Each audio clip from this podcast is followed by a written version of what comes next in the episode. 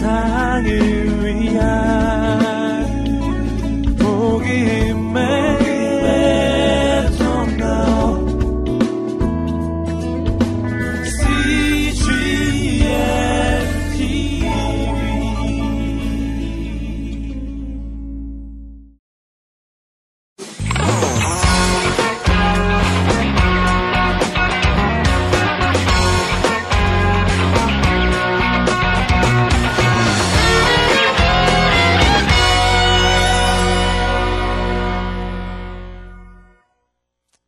자, 아, 이제 주님께서는 이제 제자들을 파송하십니다. 이제 예수님께서는 많은 사역을 어, 혼자서 감당하신 어, 다음에 주님께서는 무리들을 불쌍히 여기셨다고 그랬어요. 에, 마태복음 9장 36절 보면 주께서는 무리를 불, 무리를 보시고 불쌍히 여기시니 민망하게 여기시니 그 무리, 무리를 보고 왜 민망하게 여셨느냐? 무리들을 보니까 말하자면 목자 없는 양들 같아가지고 그들이 고생하며 유리하고 있는 모습이 너무나 안타까웠다고 되어 있는 것입니다. 자, 제자 파송입니다. 예수님께서는 바로, 어, 이 무리들이 바로 목자가 없기 때문에 고생하면서 유리하고 있다. 어떤 경우, 어떤 성경은 뭐, 이 기진해, 기진해 있다. 근데 바로 이것이 그 당시에 뿐만 아니라 오늘날도 보세요. 이 목자 없이 고생한다는 게 뭡니까? 왜 고생합니까? 여러분들이 바로 제일 많은 게 뭐예요? 병으로 고생할 병으로. 이 병으로 고생하는 사람은 오늘날 너무나 많아요. 이 병은 육체적인 질병뿐만 아니라 이 뭐예요? 고생인데 무슨 고생이에요? 마음 고생. 마음 고생이 또 너무 많아. 그러니까 모든 사람이 다 고생해요. 오늘날 보면요. 예수 믿으면서 안 믿는 사람 다 같이 고생. 너무나 많은 사람 고생해. 근데 사실 믿는다 그러면서 이 고생한다는 거, 이 고생은 이길 수 있는 고생인데 우리가 믿음이 적어서 이것을 가지고 계속 고생하는 거좀 문제가 있죠. 그러나 어쨌든 이 믿지 않아서 고생한 사람들이 너무 많다는 걸 우리 알아야 됩니다. 그리고 진짜로 유리하고 있는 이 사람들 뭐예요? 이것은 바로 진리를 몰라서 진리를 모르고 또 뭐예요? 말씀에 목말라 가지고 유리하고 있는 사람이 너무 많아요. 자, 주님은 바로 이렇게 병 병으로 고생하는 사람들. 그렇기 때문에 뭡니까? 이런 사람은 병을 고쳐줘야 되는 거예요. 할렐루야! 여러분, 그래서 예수 믿는데, 예수 믿는데 여러분 믿음으로 병을 고치는데 선포하는데요. 정말, 특히 이번에 이, 이 복음서를 하면서 정말 병이 안 나면 이상한 거예요. 병이 안 나면 이상한 것입니다. 거꾸로 병이 나면 이상한 게 아니라, 믿습니까? 믿음으로 가는 나라, 하나님 나라예요. 이 천국에 왔음을 예수님이 땅에 오심으로 말미암아 그분이 왕이 명령하심으로 그의 이름으로 오면 나를 믿는 자는 내가 하는 일을 너희도 할 것이요. 그보다 더 큰 일을 할 것이니 내가 아버지께로 감이라 아버지께서는 아들의 이름을 통하여 영광받기 원하심이라. 할렐루야! 그렇기 때문에 우리가 아들의 이름으로 선포할 때이 질병은 반드시 치유가 되는 것입니다. 할렐루야! 바로 병은 치유해야 되고 그리고 진리의 말씀을 선포해야 되는 거예요. 그래서 주님은 우리를 부르셔서 이 땅에 나가서 바로 거두라고 추수할 일꾼이 되라는 것입니다. 근데 여러분 보세요. 우리는 아까 씨 뿌리는 비유에서 봤지만 우리는 씨를 뿌리러 나간다고 생각합니다. 저도 씨를 뿌리러 나간다고 생각하고 저는 제가 지금 씨 뿌리고 있다고 생각했어요, 사실은. 근데 주님께서는 뭐라고 그럽니까? 추수할 것이 많으니 추수할 일꾼을 보내달라는 거예요. 여러분, 이 씨는 내가 뿌린 것이나 하나님께서 미리 주님께서 다 뿌려주심을 믿으시기 바랍니다. 내가 했으니 너희는 거두어라 하는 것입니다. 할렐루야. 우리는 거두어야 하는 것입니다. 그래서 우리는 추수할 일꾼, 추수할 것이 많다고 하는 것은 여러분 추수할 게 많다는 일, 추수할 일꾼이 많이 필요하다는 건 뭐예요, 여러분? 우리가 추수할 게 너무나 많다. 여러분 그렇기 때문에 여러분 주님께서 부르시면 절대로 여러분 두려워하지 마세요. 어디를 가서든지 추수할 게 너무 많아. 너무 추수 그냥 그냥 뭐예요? 갈구리를 그냥 이렇게 긁기만 하면 돼. 할렐루야! 여러분이 능력이 있든 없든 중요한 게 아니에요, 여러분. 주님께서는 갈구리를, 주님은 손이 없으니까 우리 손을 빌리길 원하시는 것입니다. 갈구리를 그냥 긁기만 하면 돼요, 여러분. 예? 그래서 그 주님께서는 우리를 파송하시되 우리를 갖도록 추수하라고 하시고 이미 다 뿌려놓았다고 하시고 주님께서는 뭐 하라 그냥 가라고 그러십니까? 자 제자들을 파송할 때 하세요. 주님께서는 우리에게 능력을 부여하시는 것입니다. 할렐루야! 여러분이 때문에 이 제 옛날에 친구 중에 하나가 말이죠. 장로가 안 되려고 자꾸 그랬어. 왜 안 되려고 그러잖아요? 어, 자기 장로 되면은 또 새벽에도 자꾸 다니다가 보면 주님이 그냥 불러가지고 어, 다 내려놓고 나가라고 그럴까봐 아, 자기는 그거 못하겠다고 그러더라고요. 에, 근데 나중에 그분이 그래도 장로 됐어요. 근데 어쨌든 이게 뭐냐면요. 우리는 그 두려워서 그러는데 에, 부름 받았을 때 우리는 두려워할 필요가 없습니다. 주님께서 우리에게 반드시 능력을 부여해서 보내시겠다고 바로 말씀하셨기 때문에 그 제자들에게 무슨 능력을 주셨다고 했어요. 자, 병을 고치고 병을 고치고 귀신을 쫓고 죽은 자를 살리는 능력. 할렐루야! 자, 죽은 자를 살리는 능력까지 다 주셨습니다. 자, 이 능력을 주시고 너희는 나가서 전하라는 거예요. 그렇기 때문에 여러분 절대로 두려워하지 마시고 우리가 나, 부름을 받았을 때 그냥 그냥 가세요 그냥 그냥 어디든지 부르는 대로 가세요 정말 주의 인도하심 따라 주의 인도하심 따라 그 찬양을 부르면서 순종하시면 어디든지 가시면 돼. 자 그러면 이미 주님께서는 이미 다 뿌려놓으셨고 우리에게 그냥 거두라고 하시니까 우리 생각에는 내가 뭘 할까 싶지만 가면은 다 거두게 돼 있는 것입니다. 할렐루야. 그분이 능력을 주셨기 때문에 우리는 주신 은사를 가지고 나가는 거예요. 그냥 가는 게 아니에요. 예. 그렇기 때문에 여러분, 우리는 절대 두려워할 필요가 없는 것입니다. 자, 그러면서 그분은 뭐까지 걱정했으냐? 너희의 생명을 걱정하지 말아라. 너희들이 말씀을 전하게 되면 반드시 박해가 있을 텐데, 여러분 보세요. 주님께서 이렇게 많은 일을 행하시면서 병든 자를 고치시고 뭐 엄청난 일을 행하셨는데, 이 바리새인들과 서기관들의 반응은 뭡니까? 칭찬하는 것이 아니라 예수님을 죽이려 하는 거예요. 자꾸. 왜요? 질투하는 것입니다. 자, 그래서 너희들이 이 복음을 전하면 반드시 박해가 있을 것이다. 그렇기 때문에 주님께서는 우리에게 말씀하시는 것입니다. 너희의 생명은 내가 반드시 붙잡고 있으니 이 생명에 대해서는 걱정할 거 없다. 하는 것입니다. 그래서 비유로 드신 게 뭐예요? 이, 저, 그 당시에 요새는 참새구이집이 없어졌, 없어졌는 게 아니라 포장마차를 안 가봐서 제가 모르는지 모르겠다.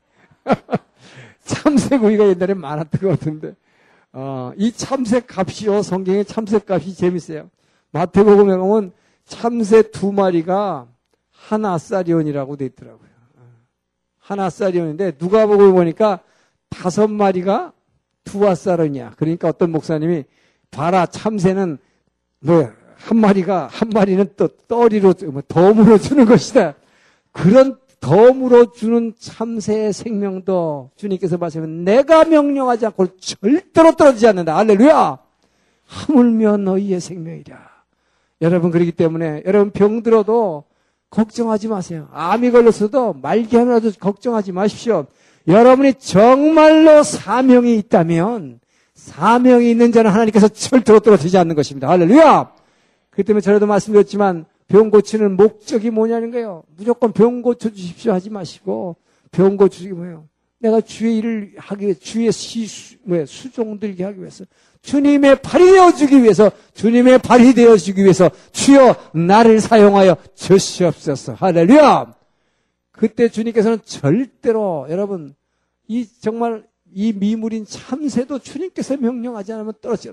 너희들은 머리카락 하나도 상치 아니하리라. 할렐루야. 바로 말씀을 붙잡고 전하러 나가는 자의 축복인 것입니다. 여러분이 기 때문에 이 말씀을 가지고 뭐 많은 사람을 놓고 꼭 뭐 집회를 하라는 게 아니에요. 어떤 한 사람의 영혼을 구원하기 위해서라도 여러분이 그 사람을 놓고 기도하고 있고 그 사람을 놓고 관심을 갖고 있는 한 여러분의 생명을 주님께서 붙잡아 주실 것입니다. 할렐루야! 주님은 결코 여러분을 놓아주지 않을 것입니다. 그렇기 때문에 우리는 바로 두려워할 필요가 없어요. 그래서 여러분 죽음에 대해서 우리는 두려워할 게 없는 것입니다. 사명이 있으면 이 땅에서 우리는 추수하고 있는 것이요. 그리고 주님께서 데려가시면 뭐요? 영원한 천국에 있는 것입니다. 할렐루야! 뭐가 걱정입니까? 저는 그러니까 여러분 절대로 걱정하지 말라고요. 예. 걱정 여러분이 염려고 아, 걱정하다가도 여러분이 정말 주님 앞에 날마다 기도하고 있는 사람은요 걱정할 필요가 없어요. 예. 무엇이 걱정입니까 정말? 어, 제일 걱정이 뭐예요 사실? 이껏 해봐야 뭐겠어요? 죽는 것밖에 더 있겠어요, 여러분. 죽는 것밖에 더 있냐고. 예. 근데 죽음을 염려하지 말라고 주께서 말씀하고 계신데, 내가 너희들 생명을 반드시 붙잡고 있나니, 절대로 떨어지지 아니하리라. 할렐루야. 예. 그 떨어지고 뭐, 데려가시면 뭐요? 그 영원한 천국에 가서 누리면 돼요. 예. 절대로 고할 것습니다. 두려워하지 마십시오. 예. 자, 그래서 정말로 여러분이 병이 있는 분들은요, 내 병을 주님께서 고쳐주신다는 믿음 하나만 가지고선 분명히 나면 믿으시기 바랍니다. 할렐루야! 예. 저는 정말 이 북경에서 제가 위암 4기 말기 하면서 저는 뭐 죽을 것 같이 생각이 됐지만 그러나 죽는다는 생각을 한 번도 안 해봤어요. 근데 죽으면 그냥 그냥 저는 언제라도 갈 생각이 돼 있어요. 제, 소, 제 아내한테는 좀 죄송했지만 어, 어, 하여튼 저는 언제든지 그냥 데려가시라는 그런 생각은 참 편하더라고요. 근데 바로 뭐예요? 말씀을 전하고 있으니까 절대로 안 데려가시더라고요. 근데. 예. 두려움이 없으니까 그거 참 좋더라고요. 예.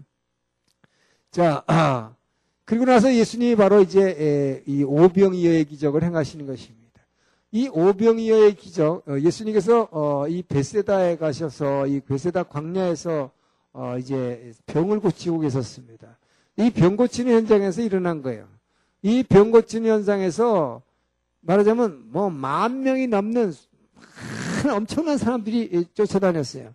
나중에 보면은요, 수만 명이 예수님을 쫓아다녀가지고 사람들이 발에 밟힐 지경이 됐다고 누가 보면 기록하고 있습니다. 누가는 아주 굉장히 사실적으로 자세하게 기록하는 특성을 가지고 있어요. 그 사람은 의사 출신이 돼가지고 아주 관찰력이 많아요. 그러니까 얼마나 많은 사람들이 여러분 예수님 쫓아다니는지를 생각을 해보세요. 도저히 뭐 사람들이 어, 도저히 창세이래로 할수 없는 일들을 예수님이 너무나 큰 일들을 행하시니까 정말 수만 명이 쫓아다녔어요.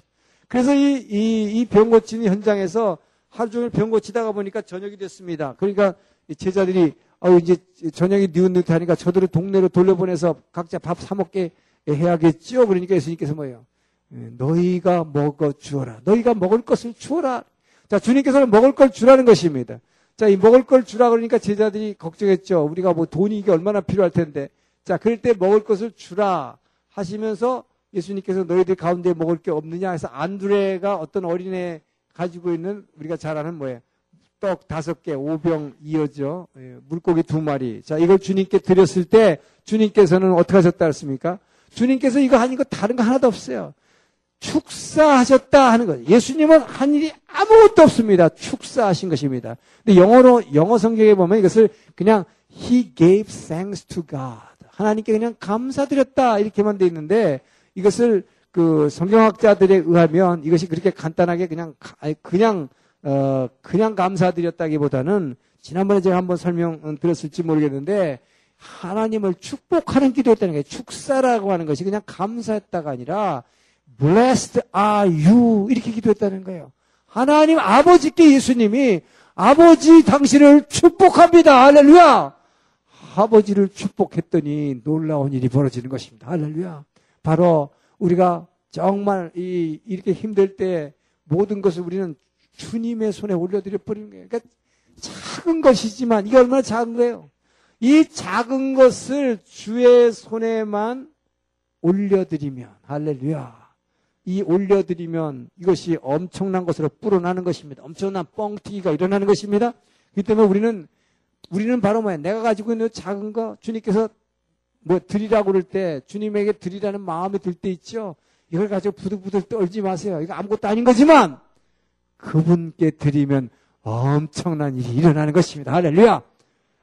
자, 예수님께서는 이렇게 오병이어의 기적을 행하시고 나서 이렇게 엄청난 일을 행하셨을 때 이 사람들은 가장 흥분했고 이 제자들도 막 엄청난 흥분했어요. 근데 더 흥분했거는 제자들도 흥분했지만 사람들이 제일 흥분했어요. 왜요? 여러분 보니까 뭐 죽은 자를 살리고 무슨 뭐 이 뭐예요 저 문둥병 고치고 뭐 귀신 쫓고 뭐 이런 것도 사람들이 놀래는데 제일 환호하는 게 먹는 문제더라고요. 이 기적을 행했을 때에 이 유대인들이 어떻게 했다고 그랬냐? 저 사람은 정말 메시아다. 예. 저게 진짜 메시아다. 그래서 그 다음날 왕 삼으려고 어 이 베세다 광야에서 행하시고 배 타고 가셨는데 이 무리들이 새벽부터 가가지고 밤도 안 자, 잠도 안 자고 가보나면서 기다린 거예요. 예수님 집 앞에서. 예수님, 그러면서 왜 인제 오시냐고. 어, 예수님을 그렇게 기다린 거예요. 자, 그런데 예수님은 이 제자들이 흥분하는 제자들을 어떻게 하냐. 이 제자들을 갖다가 풍랑 속으로 보내시는 것입니다. 제자들을 먼저 배 태워가지고 풍랑 속으로 보내세요. 배 태워가지고 가보남 쪽으로. 배 타고 너희들 가라. 그래놓고 예수님 혼자 어디 갔어요? 산에 가서 기도하신 것입니다. 자, 그래서 제자들을 풍랑 속으로 보냈습니다. 그러니까 제자들은 어디 이 풍랑이라는 건 뭡니까, 여러분? 이, 이 풍랑, 파도라고 하는 것은 아무런 기댈 데도 없고, 뭐예요? 의지할 곳도 없는 게 이게 풍랑이에요. 그리고 제자들을 그 풍랑 속으로 그냥 거기다 쑥 집어넣었어요. 그래서 막 정신없게 흔들어 놨어요. 그러니까 뭐야? 예수님이 이 오병이어가 뭐 엄청난 이제 이제 우리는 먹을 걱정 안 해도 되겠구나 평생 예, 그런 생각으로 지금 가득 차 있는데 막 헷가득 그 그런 흥분을 갖다가 없애버리는 거죠. 그러면서 다시 이제 이들이 지금 뭐 살아야겠다는 생각밖에 안 들을 때예요. 예, 무엇을 의지할까? 자 이러고 있을 때 예수님께서 바로 물 위로 걸으시는 사건입니다. 자, 물 위로 걸어오신 사건. 자, 이걸 뭘 얘기하시는가? 여러분, 우리는 이 풍랑을 갖다가 제자들이 이 풍랑 속에서 막 허덕이는 것입니다. 너무 힘들어하는 것입니다. 자, 그런데 예수님은 뭐예요? 이 풍랑. 자, 이 풍랑을 갖다가 예수님은 발로 밟고 계신다. 할렐루야. 이것이 바로 주님이에요. 이것이 바로 하나님의 왕이신 것입니다. 이 왕이 이 땅에 오셔서 천국이라 자, 하나님 나라의 통치가 있다고 해서 시작됐다는 걸 뭘 얘기하느냐? 그분은 우리의 모든 문제들을 우리는 여기서 요동치지만 우리는 죽을 것 같지만 그분은 유유하게 이 문제를 밟고 계시는 거예요. 밟고 우리에게로 다가오시는 것입니다. 그러면서 뭐 베드로 보러 너도 내려서 오라 그러는 것입니다. 베드로가 손으로 무지할 것도 없고 잡을 것도 없는 이 바닷속으로 뛰어들었습니다. 그런데 뭐요? 같이 걸을 수 있었어요. 근데 어쩌다가 빠지는 것입니까? 우리는 바로, 바로 이 의지할 것도 없고 붙잡을 것도 없는 이 부, 문제의 파도, 이 인생의 파도 가운데서 우리의 시선이 이 문제를 밟고 계시는 그분에게만 집중하고 있는 한 우리는 절대 빠지지 않을 것입니다. 할렐루야. 이 얘기를 하고 있는 거예요. 근데 뭐요? 바로 내 옆에 있는 문제를 내려다보는 순간 그냥 빠져버리는 것이죠. 그러나 중요한 건 뭡니까, 여러분? 우리는 빠져요. 우리는 빠질 수밖에 없는 존재야. 그런데도 뭐야? 주님은 끄집어 잡아 끄집어내 주신다. 할렐루야! 바로 우리는 그 주님 앞에만 있으면 되는 거야. 그렇기 때문에 지금 모든 여기에 지금 이적 기사들이 전부 뭘 얘기합니까? 중풍병자도 그랬고, 뭐 병, 무슨 병이든 간에 예수님 앞에만 가면, 예수님 앞에 가서 뭐 만지든지, 예수님 앞에 가서 무릎을 꿇든지, 뭐 예수님 앞에서 울든지, 어쨌든지 그분 앞에만 가면 모든 질병은 낫게 된다. 할렐루야. 주님 앞으로만 나오십시오. 모든 질병 고쳐드릴 것입니다. 자, 주님만을 바라보십시오. 주님이 모든 문제를 밟고 계시는 그 주님에게 시선을 집중하면 우리는 이 문제를 이겨낼 수 있는 능력을 얻는 것입니다. 할렐루야! 이것이 바로 주님께서 이들에게 보여주신 거예요. 이걸 통해서 뭘 보여주십니까, 지금? 먹는 문제, 자연을 누르고 무슨 문제를 다, 이, 이 뭐예요? 모든 문제를 다 붙잡고 계시는 이 하나님. 자, 이것을 통해서 이 제자들에게 지금 이, 전체를 통해서 뭐야? 이제 십자가가 다가오고 있다는 얘기를 하는 것입니다. 이제 십자가가 다가오고 있어요. 그래서 이들에게 이제 십자가의 고난의 이야기가 앞으로 이제 다가옵니다. 그걸 위해서 지금 전부 이 얘기를 어 지금 이런 사건들을 지금 이 뭐야 성경의 저자들을 통해서 기록을 하고 있는 것입니다. 자, 그래서 어 이러고 나서 이제 뭡니까? 어, 이 생명의 떡에 대해서 말씀하셔요. 이 떡이라는 문제가 왜 나오느냐? 사람들이 가버나움에 와서 기다리고 있는 거예요. 왜? 이분을 갖다가 왕, 왕관 씌워갖고 이제 진짜 유다의 왕으로 삼으려고 나온 거예요, 이제는. 저분이 아마 어디 먹는 문제를 해결해 주는 사람. 요새같이 아마 이런 경제 위기 때 정말 이런 거 한번 했다 그러면 아마 그 사람 당장 왕을 삼자 그럴 거예요. 예. 자, 그러니까 그 당시에도 굉장한 거죠. 예수님을 왕으로 삼자고 그랬습니다. 자, 그러면서 이, 어, 이 많은 무리들이 예수님을 뭐 억지로라도 왕 삼자고 그러니까 예수님이 산으로 올라가서 기도하시고서 어, 이제 오, 오셨을 때에 이들이 왜 이제 오시냐고 막 그랬어요. 자, 그랬을 때 예수님 뭐라고 얘기하십니까? 자, 너희들은 이 표적을 보고 이 표적을 보았기 때문에 나한테 온 것이 아니다. 이 표적을 봤다는 게 뭐예요? 예수님이 말씀하신 사인 표적이라는 건 뭡니까? 사람으로 오신 그 예수님이 하나님의 아들이라는 거, 진짜 왕이시라는 거, 그것을 깨달았기 때문이 아니라 너희들이 그 떡을 먹고 배부른 까닭이라. 이건 뭐예요? 우리 인생들은 당장 뭐야 그 기적을 통해서 나타난 현상을 보고 따라오는 것이지 이것 때문에 그분이 하나님이다라는 걸 믿고 오는 게 아니라고 하는 것을 예수님이 지적한 것입니다. 자 그러면서 이들에게 뭐라고 얘기합니까? 이게 이제 제자들을 향해서 얘기하는 거예요. 제자들을 향해서 얘기하는 것입니다.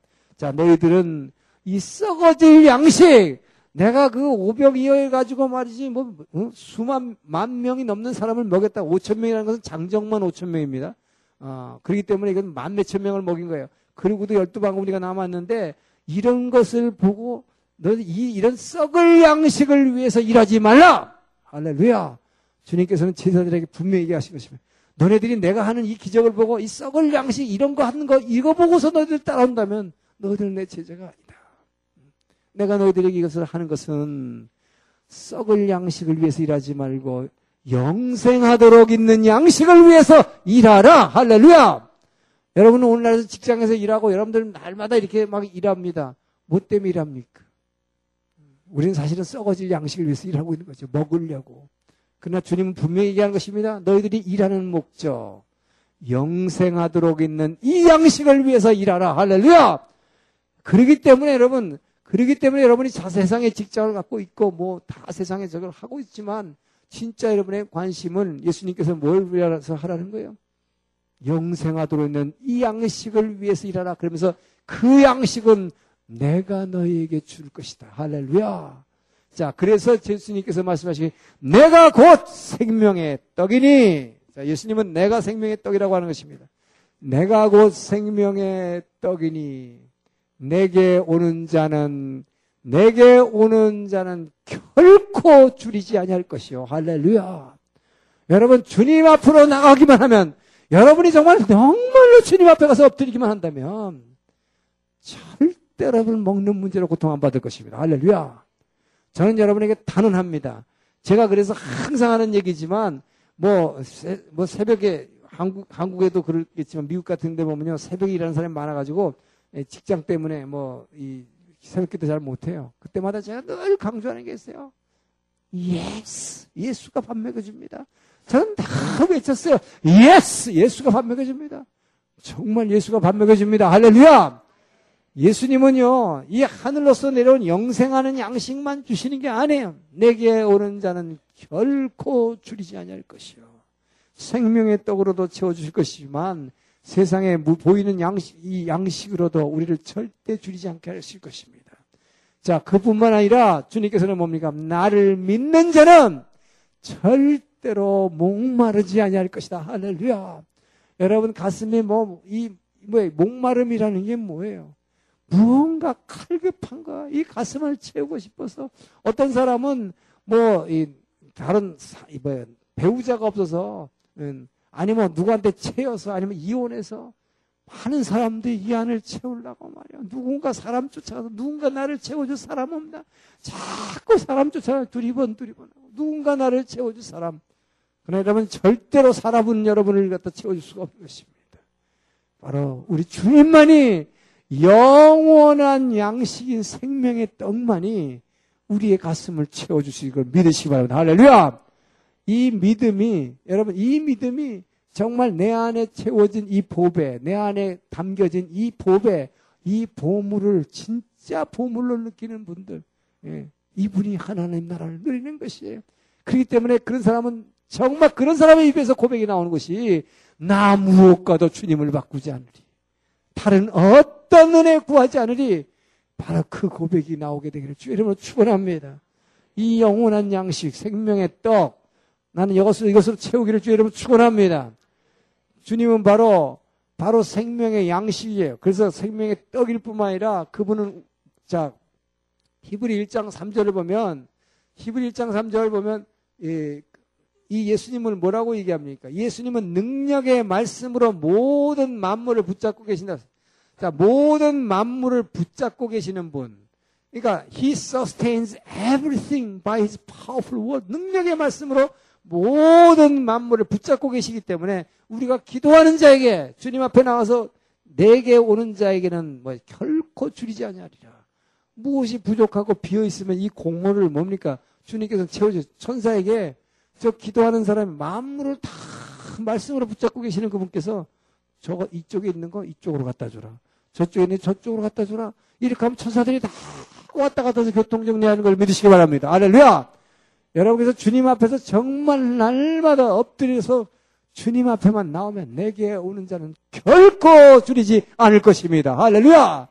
나는 그것을 믿기에 정말 날마다 엎드리는 거예요. 그것이 뭐 내가 줄이지 않게 하기 위해서도 그게 아니라 내게 주신 모든 것을 다 나눠주, 이, 이 정말 영생하도록 있는 이 양식을 하는 것마다 나눠줄 수 있도록 이것이 던져질 때, 이 생명의 양식이 던져질 때에 이것이 폭탄같이 그 자리에서 사람을 막 핵가닥 변화시키지는 않더라도 이것이 서서히 서서히 이 씨는 자라고 있다는 것을 그래서 주께는 제게 환상을 통해서 또는 다른 사람들의 예언을 통해서 이 씨가 그냥 얼마나 주렁주렁 포도알 같이 막 이렇게 막 이만한 이 열매 포도알 하나가 막 이만한 이런 것으로 막 보여주세요.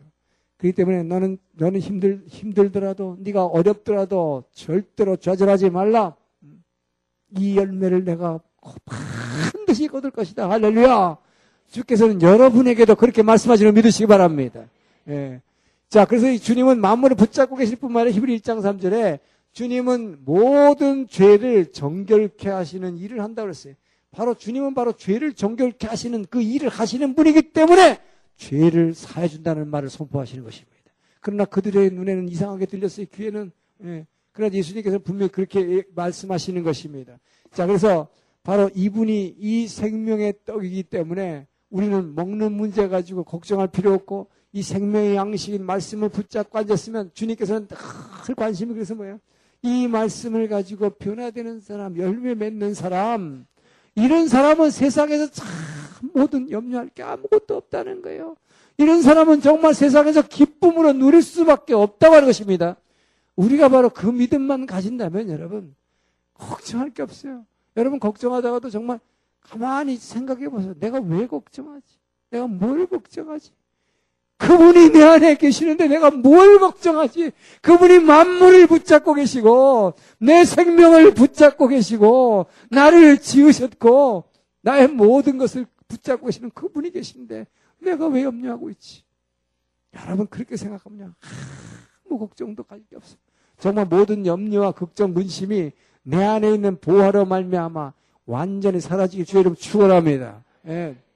자, 그리고 나서 이제 이, 이 생명의 떡 얘기가 나와서 이 수로보닉의 여인이라 한 여인이 등장해요. 바로 이 떡과 관련된 얘기가 지금 계속 나오고 있어요. 어, 자, 수로보닉의 여인이라는 것은 자, 예수님께서 이제 어, 갑자기 그동안에 요 근처에서만 사역하시다가 저쪽 시돈 땅에 갔었습니다. 이게 지중해 이 지중해 위쪽에 시돈 이게 오늘날 레바논 땅이죠. 이 에, 시돈 땅을 가셨어요. 이방이죠. 시돈 땅을 가셨는데 거기에서 한 여인이 등장합니다. 이 여인은 자기 딸이 귀신 들려가지고 어, 너무 고통받고 있다고 어, 이 딸을 살려달라고 이게 애원했습니다. 근데 우리 주님께서는 참으로 놀랍게도 여러분 잘 아시듯이 자 바로 이사야 53장 우리가 이사야 53장 뭐래요? 고난의 종이죠. 이 고난 받는 종의 모습을 이사야 53장에서 얘기하고 있는데 이사야 53장 보면 그는 그 이제 오실 예수님의 메시아에 대해서 얘기하면서 그 고난에 대해서 얘기하면서 그는 뭐예요? 이 간고를 겪었고 질고를 아는 자라 이거 한자로 써서 굉장히 우리말 번역이 어렵지만 이 간고라고 하는 것은 he he suffered much. 그는 많은 고통을 겪었고 he's a man of sorrow. 슬픔의 사람, 눈물의 사람. 자, 그 예수님은 정말 많은 사람들하고 멸시와 천대를 받고 그 눈물과 그 고통을 누구보다도 잘 아는 사람입니다. 그런 분이 이 여인을 향해서 얼마나 모질게도 모독하는 말을 하냐 말이에요.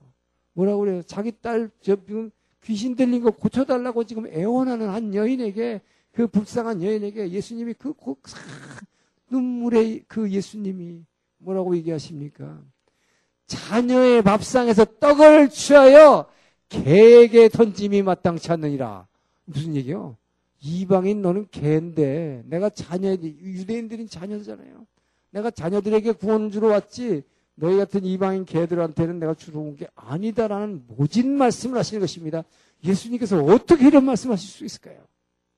예수님은 바로 뭡니까?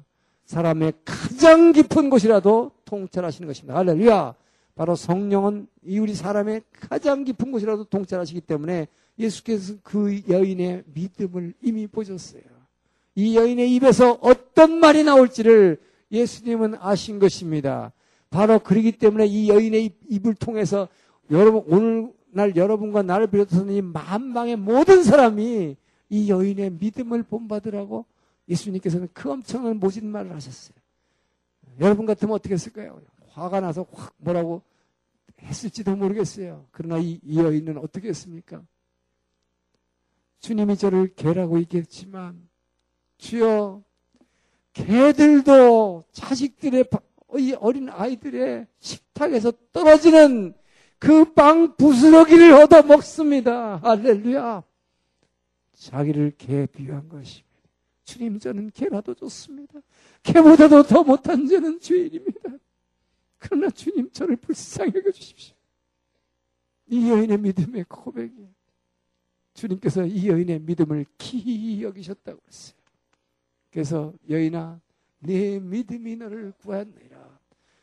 내 딸이 이미 다 고침을 받았다고 주님께서 말씀하시는 것입니다. 바로 우리는 때에 따라서는 때에 따라서는 사람들로부터 뭐 경멸을 받을 수도 있고 또는 할 수도 있어요. 그러나 그런 건 참을 수 있어도 주님으로부터 이렇게 되는 것은 정말 힘들 것입니다. 예. 그러나 이 여인은 우리 주님은 평소에 그런 분이 아니시지만 이 여인의 이 믿음의 고백을 끌어내시기 위해서 이렇게 얘기했을 때 이 여인은 너무나 겸손하게 자기를 낮춤으로써 병 고침 받은 여인이에요. 예.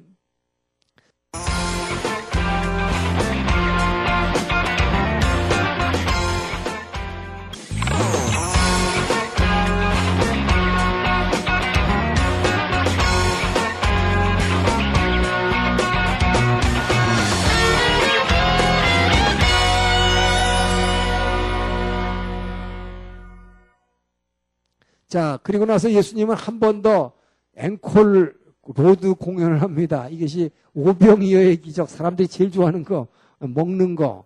이게 뭐예요? 4천 명을 먹이는 사건이죠. 이 4천 명을 먹인 칠병이어의 기적인데, 근데요, 여러분 이 칠병이어의 기적을 보면 오병이어의 기적이 어떻게 해서 일어났는가 하는 그 배경을 우리는 알 수가 있어요.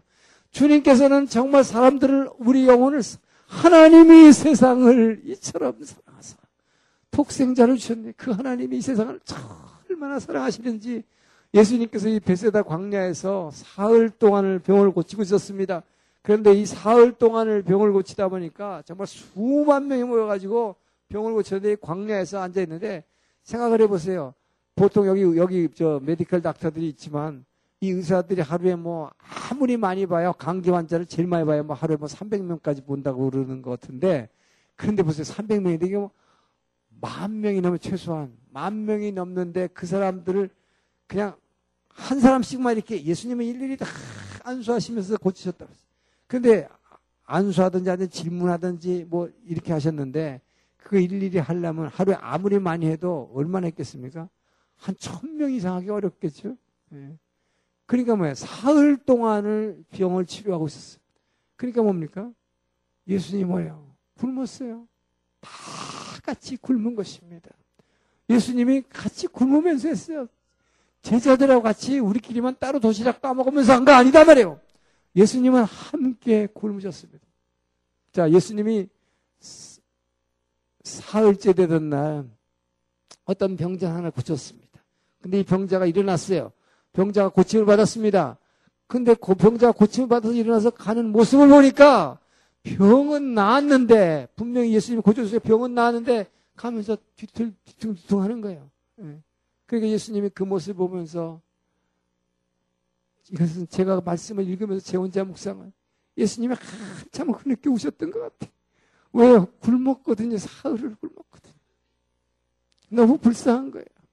그래서 주님께서 제자들에게 그렇게 얘기했어요.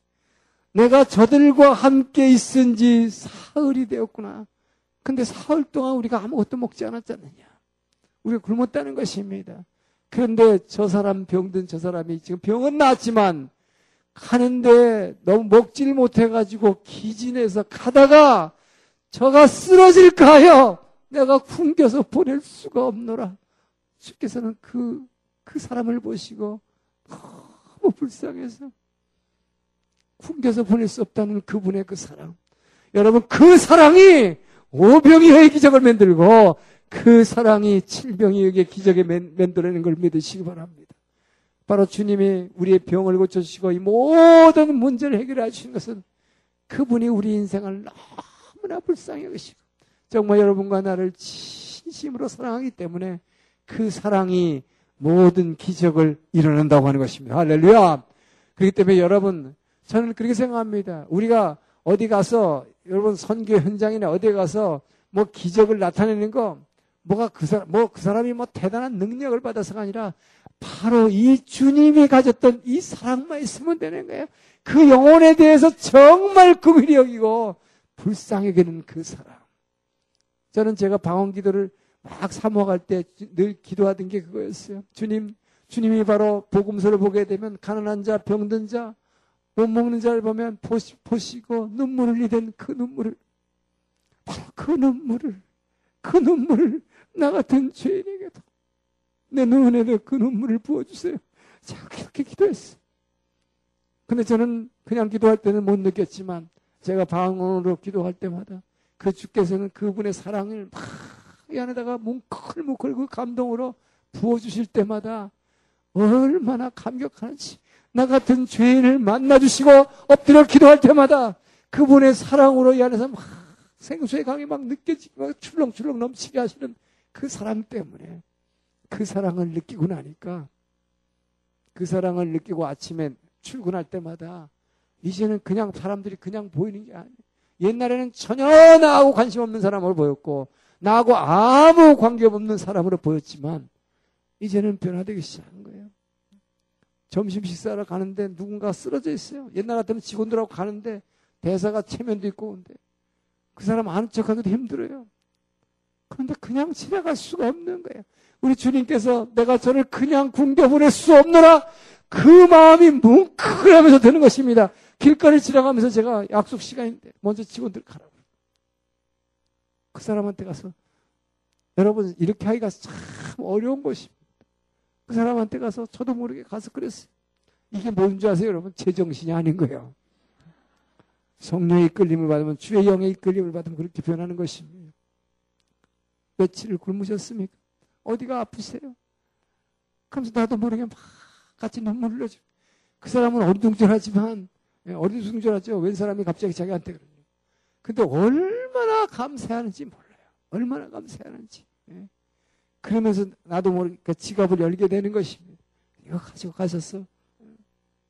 뭐도 먹, 먹으시고 병원에도 가시고 하라고 이렇게 꺼내는 것입니다. 그래서 제가 여러분, 여러분에게 강조하는 것이지만 정말 성령의 임재는 여러분의 지갑에 임하는 걸 믿으시기 바랍니다. 정말 성령이 임하는 사람은요, 이걸 막 꺼내주기 시작하는 거예요, 여러분. 내 것을 꽉 쥐고 있는 거. 이거 성령이 아직 역사하지 않기 때문에. 그 사랑의 영이 이 안에서 움직이기 시작하면요, 그게 제정신이 아니죠. 옛날에는 막 나밖에 모르고 자기만 출세해야 되고 이것이 뭡니까? 이미 벌써 나는 없어. 세상과 나는 간 곳 없고 구속한 주만 보이도다. 할렐루야! 이것이 바로 죽게 날마다 예배 드리는 자, 엎드려 주님 앞에 날마다 내게 오는 자는 결코 줄이지 아니할 것이요. 영원히 목마르지 아니할 것이다. 알렐루야. 여러분들이 체험하게 될 주의 이름 축원합니다. 네. 바로 이런 일들이 그래서 일어난다는 것입니다. 예. 자, 베드로가 그러고 나서 이제 베드로의 유명한 고백이 나오는 것입니다. 자, 이 제 이게 바로 뭘 얘기합니까? 예수님께서 이제 드디어 십자가에, 십자가가 이제 완전히 바로 발 앞에 다가와 있습니다. 예수님이 십자가를 지시기 위해서 제자들에게 이제 내가 십자가를 져야 된다는 이 말씀을 한 순간이 다가온 것입니다. 예수님은 이 공생의 기간 동안에 제자들에게 세 번에 걸쳐서 어, 이 십자가를 지실 것을 미리 예고하신 것이죠. 어, 그래서 이게 첫 번째 십자가 예고입니다. 이 십자가를 갖다가 지실 예고를 하기 전에 예, 이제 예수님이 자 이 갈릴리 호수 이 북쪽에 이, 이 호수 위에 이 사실은 조그만 호수가 또 하나 있어요. 레이크 훌레라고 하는 호수가 있습니다. 이 레이크 훌레라고 하는 요 위에 있는 예, 마을이 이제 가이샤라 빌리뽀예요. 로마의 황제 가이사죠. 그래서 가이사 이름을 따서 가이사라 빌립보라는 필립 황제 이름을 딴 도시입니다. 이 도시에 가셨을 때 예수님이 제자들한테 물어보죠. 우리가 잘 아는 대로 자 사람들이 나를 누구라 하느냐? 그러니까 뭐 더러는 엘리야라고 더러는 선지자라고 뭐 어쩌고저쩌고 많은 얘기를 합니다. 그러고 나서 뭐예요?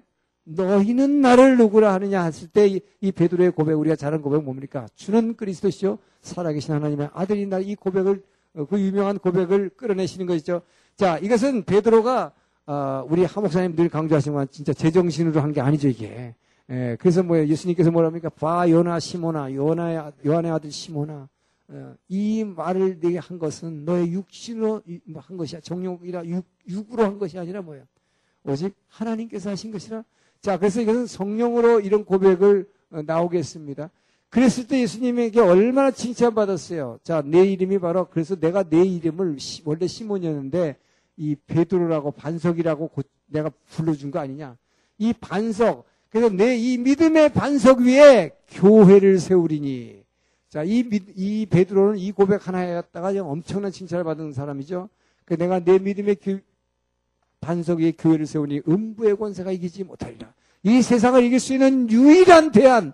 이 세상에 지금 오늘날 여러분 이 고통받고 음란하고 막 서로 물고 뜯고 가는 이 세상을 이길 수 없는 이길 수 있는 유일한 대안이 여러분 교회밖에 없어요. 이 교회밖에 없습니다. 바로 이 교회를 베드로의 믿음의 반석에 세우겠다는 이 약속을 하게 되는 것입니다. 이렇게 칭찬받았지만 우리가 잘 아는 대로 뭐예요? 이렇게 하고 났을 때에 예수님이 드디어 뭘 한 것입니까? 순한 예고라고 하는 것이죠. 예수님께서 십자가에 바로 어, 내가 이 예수님이 이렇게 얘기한 것입니다. 너 이렇게 얘기하니까 되게 좋지. 그런데 이런 일이 일어나려면 말이야. 교회가 탄생하려면 내가 죽어야 돼. 그 얘기예요. 내가 저들에게 넘겨져서 사흘 동안 엄청난 고통을 받고 내가 십, 뭐야 고난을 받아야 돼. 아직 십자가라는 말은 하지 않았어요. 구체적으로 어떻게 죽음을 죽을 건 얘기해놨습니다. 그러나 중요한 건 뭐예요? 저들에게 넘겨져서 엄청난 고난을 받은 후에 죽은 다음에 사흘 만에 살아나리라고 하는 그 말씀을 하신 것입니다. 그래서 이것을 어, 예수님의 1차 순환, 1차 순환 예고라고 해요. 예수님이 십자가에 달리실 것을 이 공생의 과정에서 제자들에게 분명히 말씀하시고 이들에게 에, 너무 충격받지 않도록 준비시키신 것입니다. 자유주의자들이 얘기하는 것처럼 예수님이 어쩌지 하다가 그냥 십자가를 지신 것이 아니라 예수님은 분명한 십자가라는 목표를 지난번에 얘기하는 12살 때 성전에 갔을 때부터 벌써 이미 그 양들의 죽어가는 모습을 보고 자신의 사명을 아시는 주님께서는 이 십자가라는 목표를 향해서 분명한 목표를 향해서 지금 뚜벅뚜벅 걸어가시는 거예요. 그래서 공생의 과정에서도 계속해서 뭡니까? 쉬운 말로 해도 되는 걸 갖다가 내가 뭐 병이 나았다, 뭐 구원받았다 하면 될 것 같다. 자꾸 최사함 받았다 그래갖고 이 바리새인과 서기관들에게 도전하는 것이죠. 왜요? 나를 십자가에다가 죽여라는 거예요. 예수님의 십자가를 향해서 계속 도전하시는 것입니다.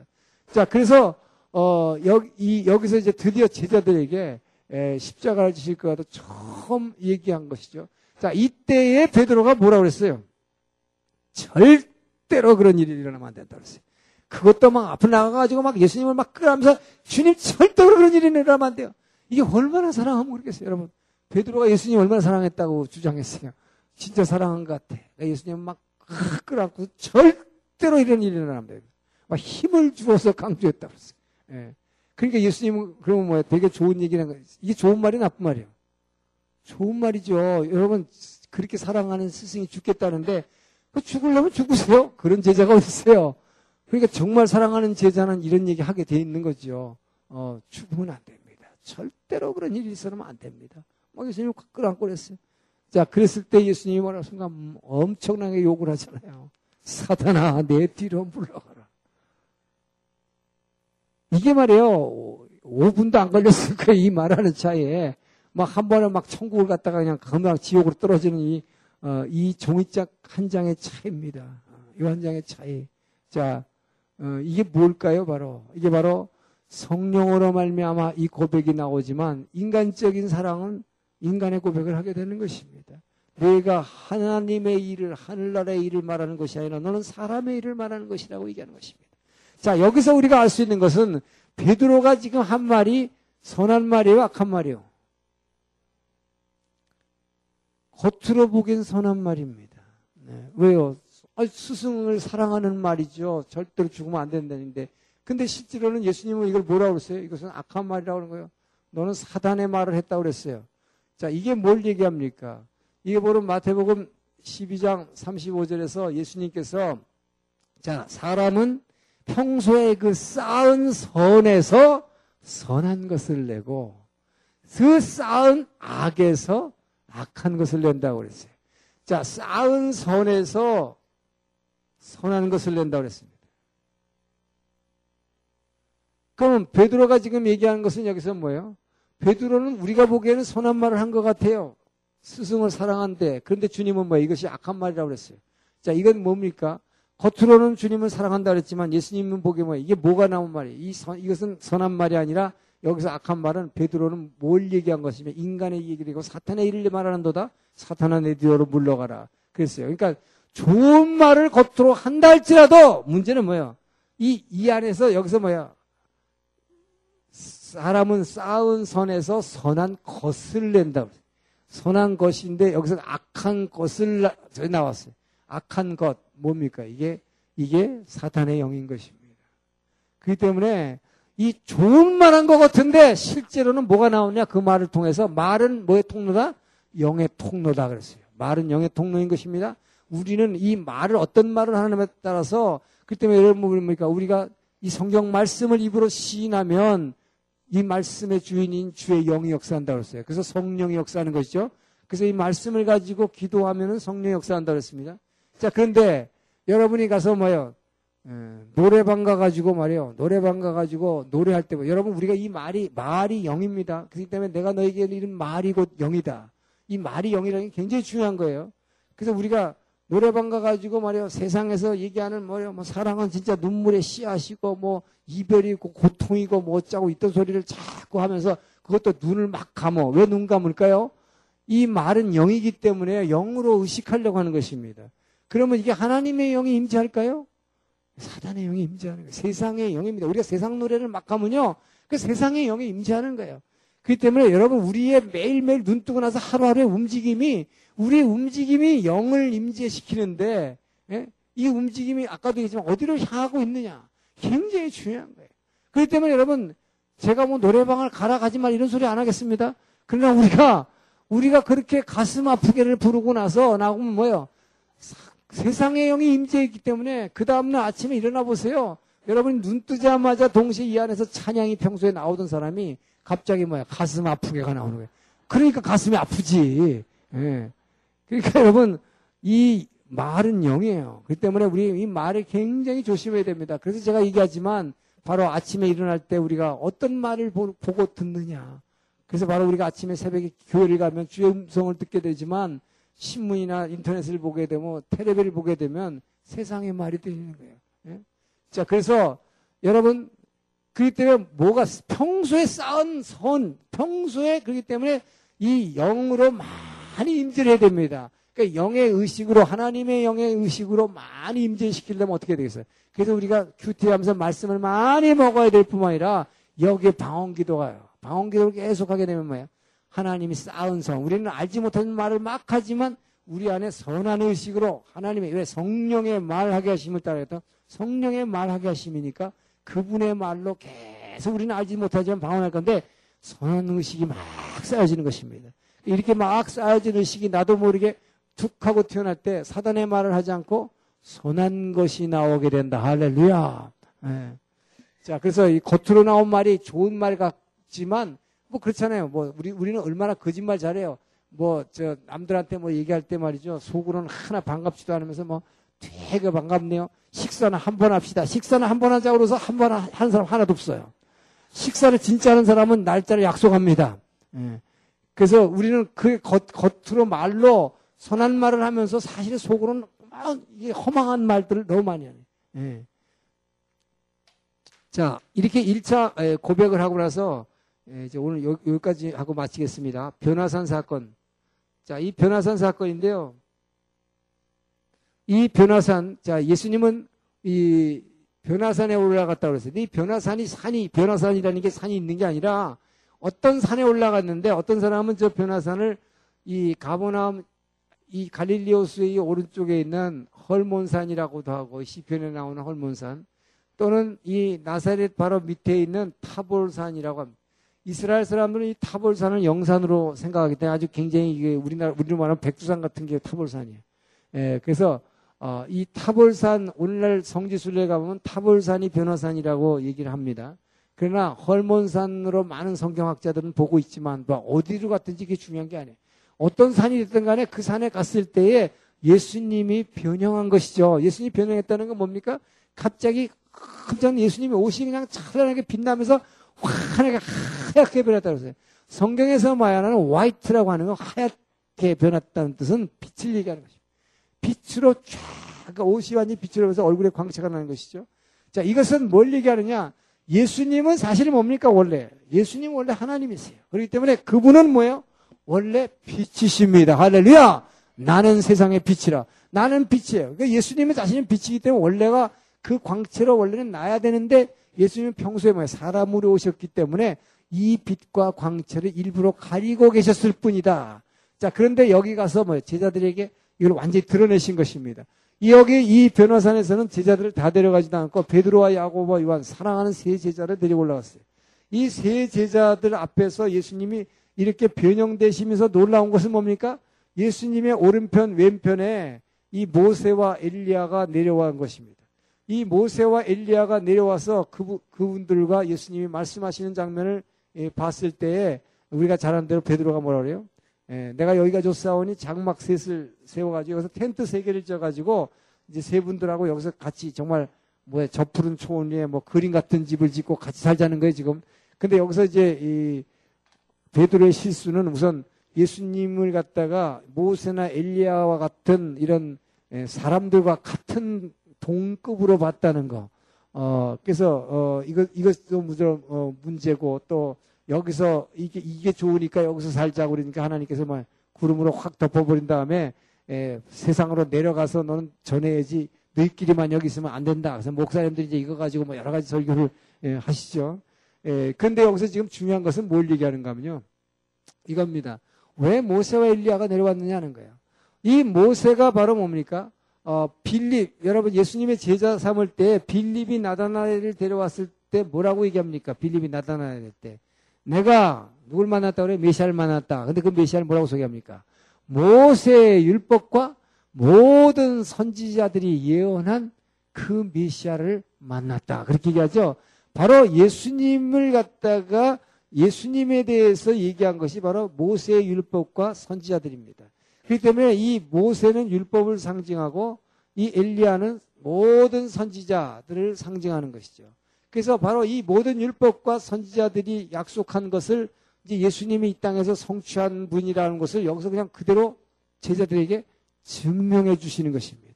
자, 그래서 이 율법과 선지자인데, 자, 구약을 보게 되면요. 자, 구약을 보게 되면, 자, 이 구약에서는, 구약에서는 뭡니까? 구약에서는 먼저 아브라함의 언약이 등장하죠. 아브라함의 언약은 뭡니까? 하나님의 은혜입니다. 이건 인간이 아니라, 인간이 무슨 일을 하든 상관없이 이 땅에 하나님 나라를 세워주겠다는 거예요. 이 땅이 세상 나라가 돼가지고 죄와 절망 가운데 하나님 안타까워 볼 수가 없는 거예요. 그래서 아브라함을 통해서 이 땅을 천국으로 변화시켰다는 언약을 합니다. 하나님의 은혜가 먼저 선포되죠.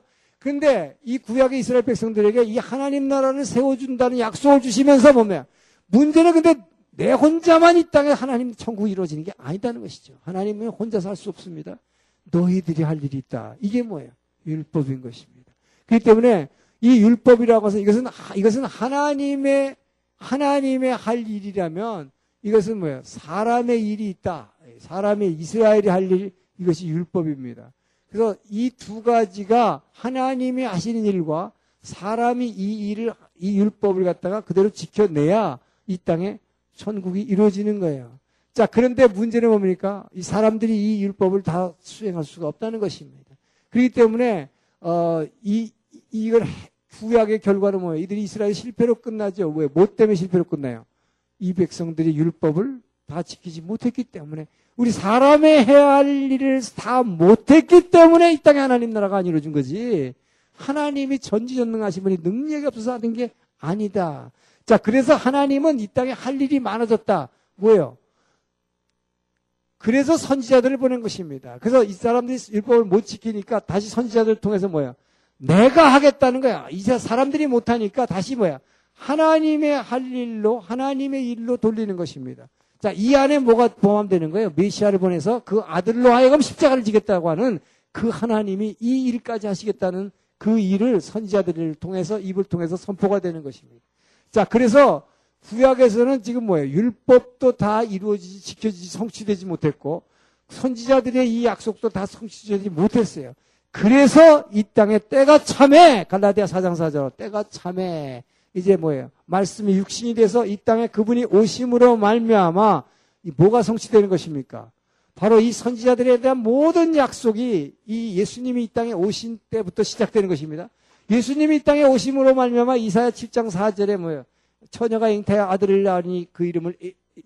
임마누엘이라 하라. 이 약속을 이루어야 하는 것이라고 천사가 요셉에게 얘기해 줬죠. 그러니까 예수님의 탄생을 통해서 선지자의 약속이 이루어졌는데 탄생을 통해서만 아니라 예수님의 공생의 지금 이 공생의 사역 전체가 뭘 얘기하느냐? 이 선지자를 통해서 사람이 율법을 못 지켰기 때문에 하나님이 하시겠다는 이 약속을 하나하나 예수님이 이 땅에 와서 이루고 있는 얘기를 하고 있는 거예요.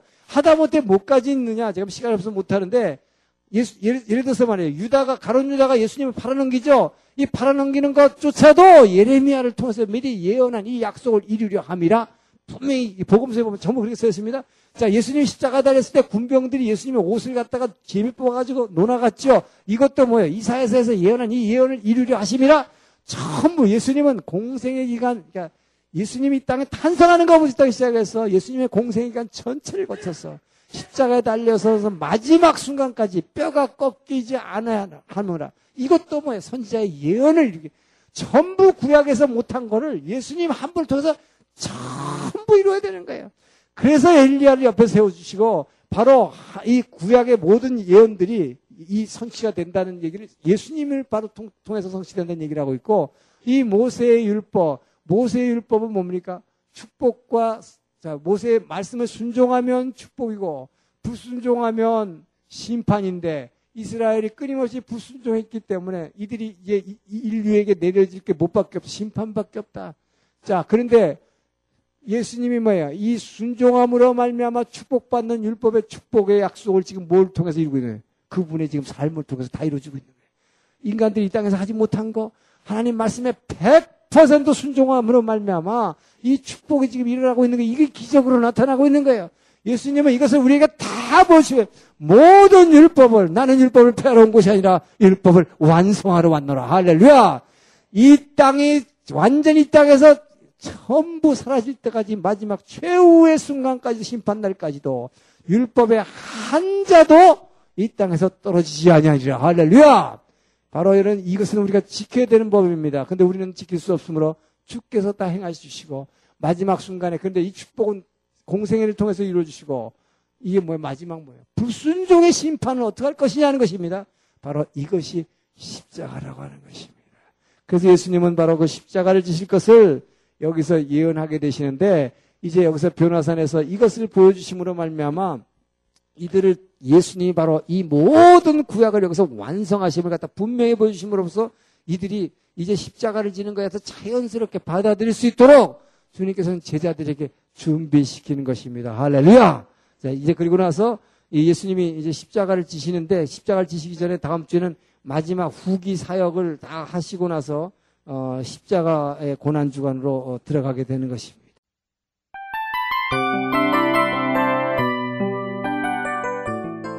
이 프로그램은 청취자 여러분의 소중한 후원으로 제작됩니다.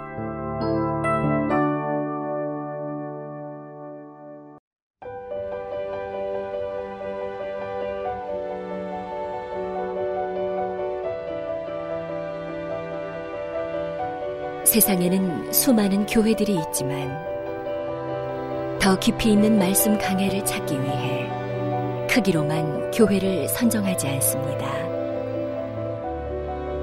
보다 좋은 영적 콘텐츠를 더 많이 나누기 위해 방송비를 받지 않습니다.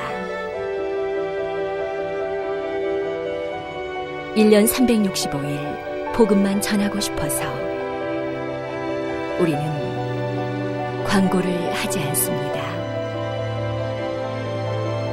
온누리의 복음을 땅끝까지 CGN TV와 함께 땅끝 성교사가 그 되주세요.